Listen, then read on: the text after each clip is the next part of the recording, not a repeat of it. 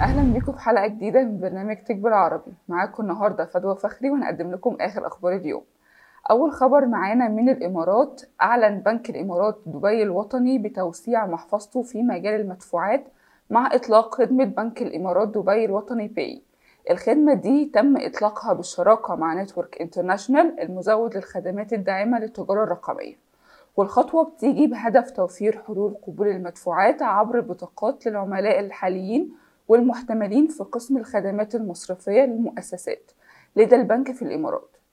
هتتيح الخدمة لعملاء البنك قبول مدفوعات البطاقات عبر قنوات متعددة منها أجهزة نقاط البيع وبوابات الدفع والدفع عبر الرابط الإلكتروني المخصص وحلول التجارة الإلكترونية الموحدة وأنظمة نقاط البيع الإلكترونية إلى جانب حلول الإكشاك الآلية.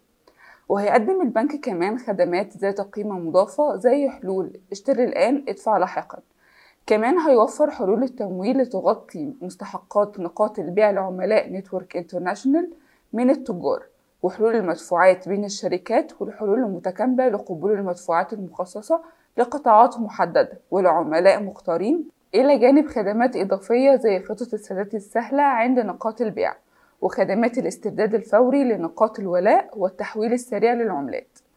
بالنسبة للخبر التاني معانا النهاردة وقعت السعودية والمغرب مذكرة تفاهم يوم الجمعة لتشجيع وتطوير التعاون في مجال السياحة وتنسيق جهود لتحقيق التنمية المستدامة للصناعة في كلا البلدين. حسب ما نقلته وكالة الأنباء السعودية. هتساعد الاتفاقية برضو في دعم زيادة فرص التدريب وتبادل المعرفة وتوفير فرص جديدة للاستثمار. تم توقيع المذكرة على هامش أعمال الدورة المية وسبعتاشر من اجتماع المجلس التنفيذي لمنظمة السياحة العالمية التابعة للأمم المتحدة. تعد المملكة العربية السعودية حاليا إحدى أكبر الشركاء التجاريين للمغرب في العالم العربي. وفي عام عشرين عشرين استثمرت المملكة ستة وعشرين فاصلة ستة مليون دولار في قطاعاتها العقارية والسياحية والزراعية.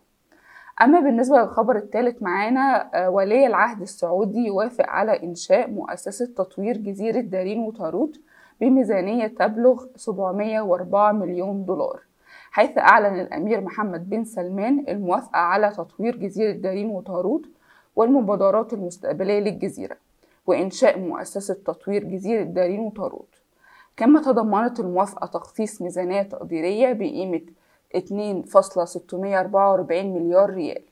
تهدف المؤسسة للارتقاء بجودة الحياة وتنمية الناتج المحلي وده من خلال الاستفادة من الميزات النسبية للجزيرة في النواحي التراثية والبيئية والسياحية بما يسهم في تحقيق التنوع الاقتصادي. بالنسبة لآخر خبر معانا هيكون من الإمارات عقدت مجموعة موانئ أبو ظبي المشغل للمدن الصناعية والمناطق الحرة في الولاية شراكة مع شركة تشاينا هاربر الهندسية. لتطوير المباني والبنية الأساسية العلوية لمرفأ مينا خليفة القادم. وتشمل الاتفاقية الموقعة تطوير أول مبنى إداري خال تماما من الانبعاثات الكربونية يتم بناؤه لصالح المشروع المشترك واللي بيتوافق مع الدور الأساسي اللي بتقوم به المجموعة بصفتها شريكا رسميا للشبكة الإقليمية للشرق الأوسط وشمال أفريقيا التابعة للمجلس العالمي للأبنية الخضراء. المبنى الإداري الحاصل في شهر أكتوبر الماضي على جائزة العام لمشروع الأبنية ذات الانبعاثات الكربونية الصفرية. بيتميز بأعلى درجات كفاءة الطاقة من خلال اعتماده على مصادر الطاقة المتجددة وتعويضات الكربون. وبكده نكون وصلنا لآخر أخبار حلقتنا النهاردة. كان معاكم فدوى فخري ونشوفكم في حلقة جديدة بكرة إن شاء الله من برنامج تك بالعربي